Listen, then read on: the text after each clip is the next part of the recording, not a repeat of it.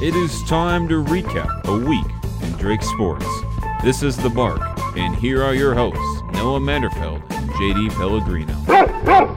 Hello, everybody, and welcome to another edition of The Bark. I'm Noah Manderfeld, the sports director for the Drake Broadcasting System, and with me is JD Pellegrino, the sports editor of the Times Delphic, fresh off of a Florida spring break trip. Yep, it, it was nice. The weather was nice.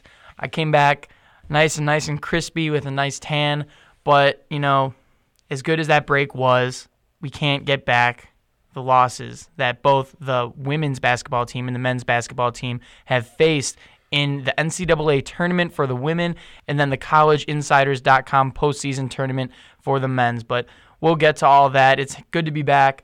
Good to be back with you, Noah, filming another edition of The Bark. I'm I'm excited, but not really excited to talk about what what we have to talk about. It was a really tough weekend, a, a tough Friday at that, in which both teams dropped in their respective postseason tournaments. And then softball, they had a pretty good week, so they ended their they had their week on a high note. But the uh, two basketball teams had a really tough week. We're gonna talk about the women's basketball team first. We are going to be making this episode a bit of a long episode just because there is so much to unpack with the end of the basketball season. So bear with us because we do have good content out there. So the women's basketball team, and of course they traveled to Iowa City to take on Missouri in the NCAA tournament. It was a 10 seed versus a number seven seed. And boy, was it one of the most exciting games of the first round of the NCAA women's basketball tournament. It was a, a 77 to 76 result in overtime in Missouri's favor, but either team deserved to win this game. At halftime, Missouri led, and that was a 33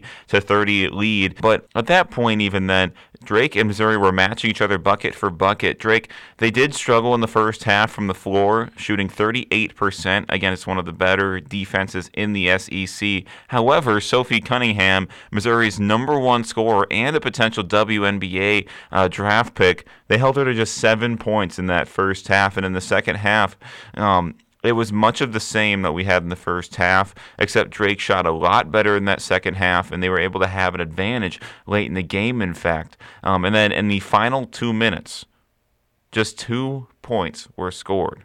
However, it was one of the most exciting two minutes you will watch in basketball. Turnovers, opportunities were all there. Sophie Cunningham, um, she was fouled late and she went to the line, tying the game at 64 with free throws. And then Drake had the ball, but Brenni Rose, the pass was passed to her and it went through her hand. She couldn't handle it. Missouri had the ball in transition, but suddenly Brenni Rose gets back in transition and makes up for her turnover by forcing her own turnover. She knocks the ball out of the defender's hands, knocking it out of bounds off of Missouri, and that gave Drake the ball back with the chance to get the last shot. They went inside to Sara Rhine. Sara Rhine, she got blocked by Cierra Porter inside, and the game went to OT. Then in OT, the teams were just trading buckets in the first three minutes. 17 total points were scored in those first three minutes. Monahan and Hittner, they both hit huge threes to give Drake the 73 to 72 advantage heading into that final minute. And then Cunningham, she gets fouled again. In fact, I believe she had up to about 11 free throws taken in this game. She made both both free throws to take the 74 to 73 advantage in Missouri. On the other end, Sara Rhine was fouled and she went to the line. She made one of her two free throws to tie the game. Missouri got the ball back with Amber Smith and Amber Smith made a nice move inside and that gave Missouri the lead with 22 seconds left. That was 76 to 74. Then Drake on the offensive end was fouled again and that was Maddie Dean. She made two clutch free throws to tie the game and this set up the final crazy crazy events that I think people are going to be talking about for a little bit here, either in a bitter way or in a happy way if you're a Missouri fan. Missouri had the ball with a chance to take the final shot. They ran down the clock, rolled over to the right side, and didn't get a good look. It was a very, very deep three from the right wing taken by Jordan Roundtree. She shot it, and Becca Hittner hit her hand a little bit. We can get into whether that should have been a foul or not in a bit, but nonetheless, it was called a foul. That sent Jordan Roundtree to the line with 1.1 seconds left. Uh, she hit one of three free throws, making it 77 to 76. Uh, Drake got the rebound, called a quick timeout uh, with just a 0.2 seconds draining off the clock, and that gave Drake the ball on their own end with a chance to take the final shot. They inbounded it to Becca Hittner for an open look centered on the hoop from behind the arc, and she couldn't hit it. And Drake's season came to an end, heartbreaking fashion. You could see Hittner on the sideline. Obviously disappointed, but she had a good game 18 points and nine rebounds on 7 of 21 from the floor.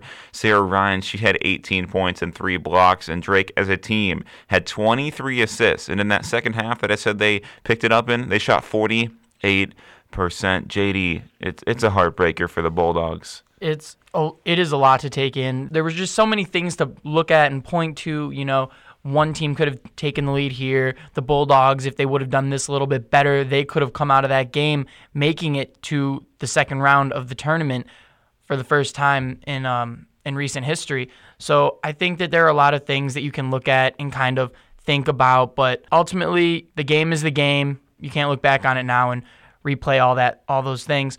But I would have to say the first quarter was toughest for the Bulldogs.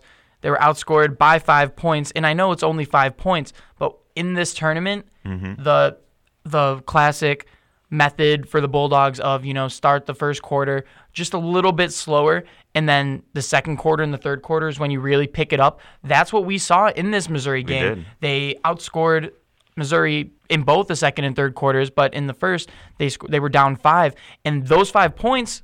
Who knows that those five points could have uh, helped them in the end win the game. It was no concern because they picked it up in the second and third, but ultimately in the end kind of led to their downfall. Both teams have a great offense and defense.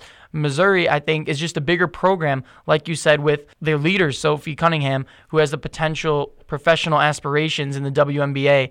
We knew it would be tough for the Bulldogs coming into the tournament, playing a team like Missouri, and we didn't we didn't know if, if they were going to win or not. We mm-hmm. knew that it would be difficult. Personally, I thought they they were going to win this game, and you know they could have. But ultimately, the Missouri Valley Conference is not one that I would say prepared them for a tournament like this, for a game like this, and that has been something that that we've known for a while. Yeah. Um, I just think that the games that the Bulldogs have played against South Carolina, Notre Dame, those two losses against Missouri State, and then the close games in between, I think those ones are what helped showed the Bulldogs and the team how they need to overcome that adversity and win in games like this that are really close. It's just they came down on the wrong side of the numbers on this one. And you could tell during the game, Drake knew how to react to some of the things Missouri was doing in that adversity. And you could see that game experience earlier on. Keep in mind, Drake played one overtime game before this, and that was versus South Carolina, and they won. And South Carolina is a very similar team to the way Missouri was. So definitely helped prepare them for this game. I think if you also look at the stats, the free throws, the Bulldogs shot 8 for 11 with Sara Rhine shooting the most free throws for the Bulldogs with 8. She went 5 of 8. But if you look at Missouri, Sophie Cunningham, she shot 10 for 10. I 10 think earlier 10. you said 11, but it was 10 for 10. She went 100%. She's by far their best free throw shooter and probably one of the best on the court during the game. Shooting 10 for 10, we sent them to the line 16 times, and they made 14 of 16 to our 8 of 11. So right there, make your free throws, and also the fouls they come into play in this in a one point game, shooting 16 free throws. It's going to come back and get you. And late in that game, we saw fouls they they were the reason. Of course, Sophia Cunningham late in the game fouled, went to the line and tied it in the fourth quarter. And then in overtime, we had the a couple fouls late, including the one on Jordan Roundtree. And whether whether or not that call was a bit nitpicky, I think it was a foul at that point in the game. To call that is a bit questionable. It's it's you can't be fouling that late in the game and giving Missouri these free shots. You got to play stingy defense. Drake was playing really good defense for a lot of this game, uh, specifically inside Monica Burich. Uh, she played extraordinary defense, especially in the first half, and they even put her out there with Sara Rhine as two forwards, which we haven't seen very much this season. Uh, that inside post game was really working for the Bulldogs, and it really allowed them on the offensive end to get some good opportunities. Yep, I, I'll wrap this up with this. I think that it the reason they did that is because it's very important to get two of your bigger players out there mm-hmm. against bigger programs like this, and especially in the tournament. You know, Drake has relied on the shooting of the shooting and the scoring of Becca Hittner, Sara Rhine, Maddie Dean, Sammie Bachrodt. But in clutch time like that, you're going to need some height. You're going to need some taller players who can help do some of that stuff inside that the other shooting players can't. But looking forward, Hittner and Rhine will be back next year at the loss of those seniors, including two leaders in Sammie Bachrodt and Maddie Dean. They lose Nicole Miller and Becca Jonas as well. The team finished the season with some high honors. Becca Hittner won the Jackie Stiles MVC Player of the Year for the second year in a row. Hittner and Rhine were named to the Google Cloud Academic All America teams, and the Bulldogs had a league high four players named to all MVC teams and Scholar Athlete teams. Hittner, Rhine, Bachrodt, and Dean were honored in both categories for the Bulldogs, while Rhine becomes the MVC Scholar Athlete of the Year for the second year in a row. I think that, that we have a lot of positives to look forward to next year, obviously, with those graduating seniors. But players like Hannah Fuller and Maddie Monahan, who have received plenty of playtime this year, will look to take more of a leadership role on the court next year and I think that we have a lot of good to look at, Noah. And I think Hannah Fuller, she was hurt for that game versus Iowa. She somehow got hurt in between that last championship game and the game versus Iowa. I'm not sure exactly where that happened, but she's a really good defensive player. She's going to evolve next year, and I see her being a potential Missouri Valley Conference Defensive Player of the Year candidate. That's how good she is defensively on that Sammie Bachrodt level and if you're looking at who's replacing who, I think she can replace Sammie Bachrodt. We have Kiera Collier, who's a transfer from Washington. She had to sit out this season. She could be somewhat of a Nicole Miller type player. Grace Berg, I'm not sure what kind of player she can be, but she's a transfer here. Of course, transferring from Missouri, in fact. She's going to be available next year. And then you have Maggie Negaard and you have Allie Wooldridge inside who are going to be coming back. Monica Burich, I think we could see that two forward lineup a little bit more next year, especially with two of the starters graduating this year. I think that's definitely something that we're going to start seeing. And so they're still good to look for. I our depth isn't as solid as it was this year, considering we only had one graduating player last after last season. Um, but we're still going to be good. Here's the kicker, though. Missouri State, who just won their first NCAA tournament this game this year, and they defeated us two out of three games. They only have one senior on that team. They're a very uh, young team that's going to be better next year, and it's going to give us some tougher competition in the Missouri Valley Conference and the Missouri Valley Conference tournament, and it should make for things interesting. And I, and next year, a Missouri Valley Conference tournament isn't as sure of a thing, even though we didn't win it this year. I don't think we're going to be going into next season with the expectation of winning with the way Missouri State is developing. I think it's going to be huge to look back on the games that the Bulldogs played against Missouri State this season. They only have one graduating senior, like you said. So I think that the tape is going to be very similar for them. Mm-hmm. So we can study those things that they did. But for us, it's going to be completely different. So I think this is the time, this is the off season to really explore what women's basketball could be and explore new formations and new plays. And that's going to be a wrap for the Missouri for the Drake women's basketball team. Hittner and Rhine will be back next year, so we look forward to some good basketball next year as they try to win that coveted first NCAA tournament game. Uh, let's move into men's basketball, shall we, JD? Yep. Drake, their men's basketball team fell just a couple hours after the women's team fell. They played Southern Utah and they went into another overtime game. At the beginning, Nick McGlynn, he was out again, and that left seven players on the Drake team available. And you could just tell the the lust of the Missouri Valley Conference tournament, the adrenaline, all of that momentum just seemed to wear off. And Drake just seemed like a deflated team throughout. They were outscored 27 to 23 in the first half, shooting a measly 28 percent.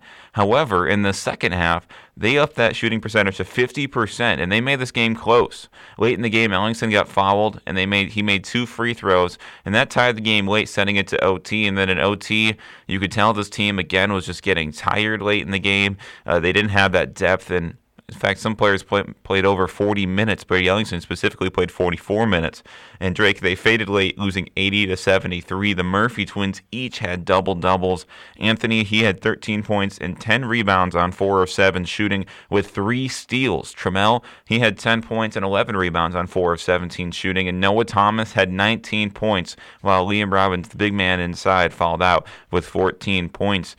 Drake didn't seem like themselves in this game, and it's a really disappointing loss because this is a team that I think we definitely should have beaten. Um, but only one player that played in this game is going to be gone next year, and to see the Murphy twins each have a double double, surely encouraging, JD. Yeah, I think that the Bulldogs in this game specifically, they obviously they could have won this game, but I think that the whole problem with this game boils down to the depth. with 7 Mm-hmm. players. This is something that we haven't seen so far with Nick McGlynn out. Yeah, we knew that was going to be something, but only having seven players out on the court that really limits the amount of things that you can do and the amount of trickery that you can play against Southern Utah. Southern Utah had nine players in this game that provided them with a little bit more depth. You can get some line changes in there and give players a break. But like we saw here, Noah Thomas, Anthony Murphy, Brady Ellingson, Tremell Murphy specifically, they rarely came off the court. Liam Robbins, who has been filling in for the injured Nick McGlynn, who received little playtime during the regular season, played 21 minutes. And then Garrett Sturtz and Antonio Pilipovic also had a high number of minutes. So I think that there wasn't really much more that that they could do. We received they Bulldogs scored very high numbers. Noah Thomas with 19, Robbins with 14, Anthony Murphy with 13, Brady Ellingson with 11 in his 44 minutes. I think he should have scored a little more, but you know what are you going to do? He shot 4 from 4 for 12 from the field and then Tremell Murphy 4 of 17, 10 points. So I think that all of those players, they all scored double digits. There wasn't much more they could do. Garrett Sturtz only with 4 points in his 23 minutes, shooting 2 of 3, and then Pilipovic with 2 points in his 24 minutes. I just think that those players like Garrett Sturtz and Antonio Pilipovic needed to score a little bit more, but with the depth you have playing those high minutes, mm-hmm. there's only so much you can do. Ultimately, it just came down to fatigue at the end of the season, you know, waiting to find out if you're going to get that bid into that postseason tournament or which postseason tournament. The Bulldogs didn't know mm-hmm. until about a week and a half, two weeks ago. So, I mean, I'm sure that this was on their radar, but still finding out what tournament you're going to be in. Oh, we have more to play. We're down a couple players. It's hard to mentally prepare yourself for games like that. And I think the difference between you, mentioned Southern Utah had nine players. They had more options than nine players. They just decided to play those nine players. Drake had no more options. This was the seven that they had, and if they fouled out, they were done. Uh, and and so that's that's the big difference. But I think we've seen Noah Thomas blossom late this season. He's really shown that he can pick up the scoring load if he needs to. Anthony Murphy is really broken out along with Tremell Murphy in conference play. Garrett Sturtz is a reliable guy as a freshman. Uh, Liam Robbins, he's got to develop more inside, but if he can be more agile and limit those fouls, he can be really good. So there's a lot of good things going for this team. And you know, next year we're going to get DJ Wilkins back. You know that. And we have a few incoming players that are going to be coming in and helping this team, but we also have some guys like Roman Penn who will be playing. He might even be in the starting lineup. So this team isn't done yet. And this team has talent for next year. But that's going to conclude Drake men's basketball for us this year. They they finished the season at 24 and 10, and they'll look forward to next season. Let's move into softball, where softball traveled to Peoria, Illinois, to take on Bradley in two games, and then defeated them both before the Sunday game was canceled. In the first game, Drake they rode the Newman train for seven innings, with her giving up just one run and two hits in the first six innings, while also adding an RBI single. So the game was one to one at this point, and she had everything in that game. However, five runs in the seventh inning, fueled by an error on Bradley, gave Drake the six to one victory. Newman, she had 14 strikeouts and just two hits in her seven innings of work.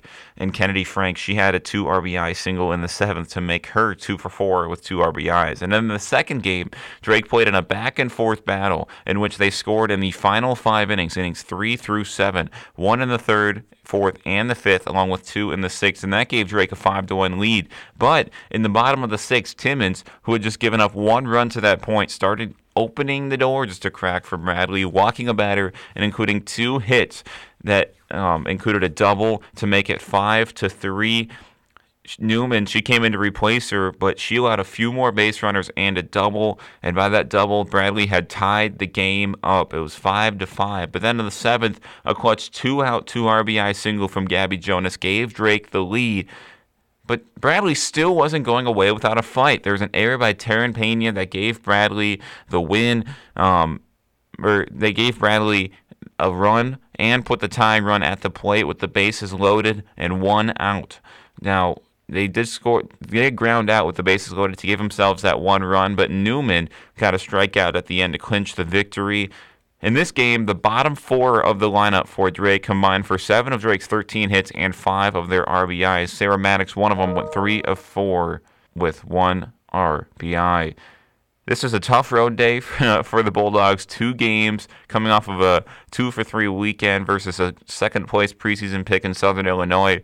But they took on the eighth pick in that poll, Bradley, and they struggled a bit. However, I think clutch hits are really a big reason why they're here today. They can compete in this conference, and they really can, looking at the way that their pitching has been going, the way that Newman's been pitching in their offense, showing that they can get those clutch hits uh, is showing why they're the preseason pick to win the Missouri Valley Conference this season.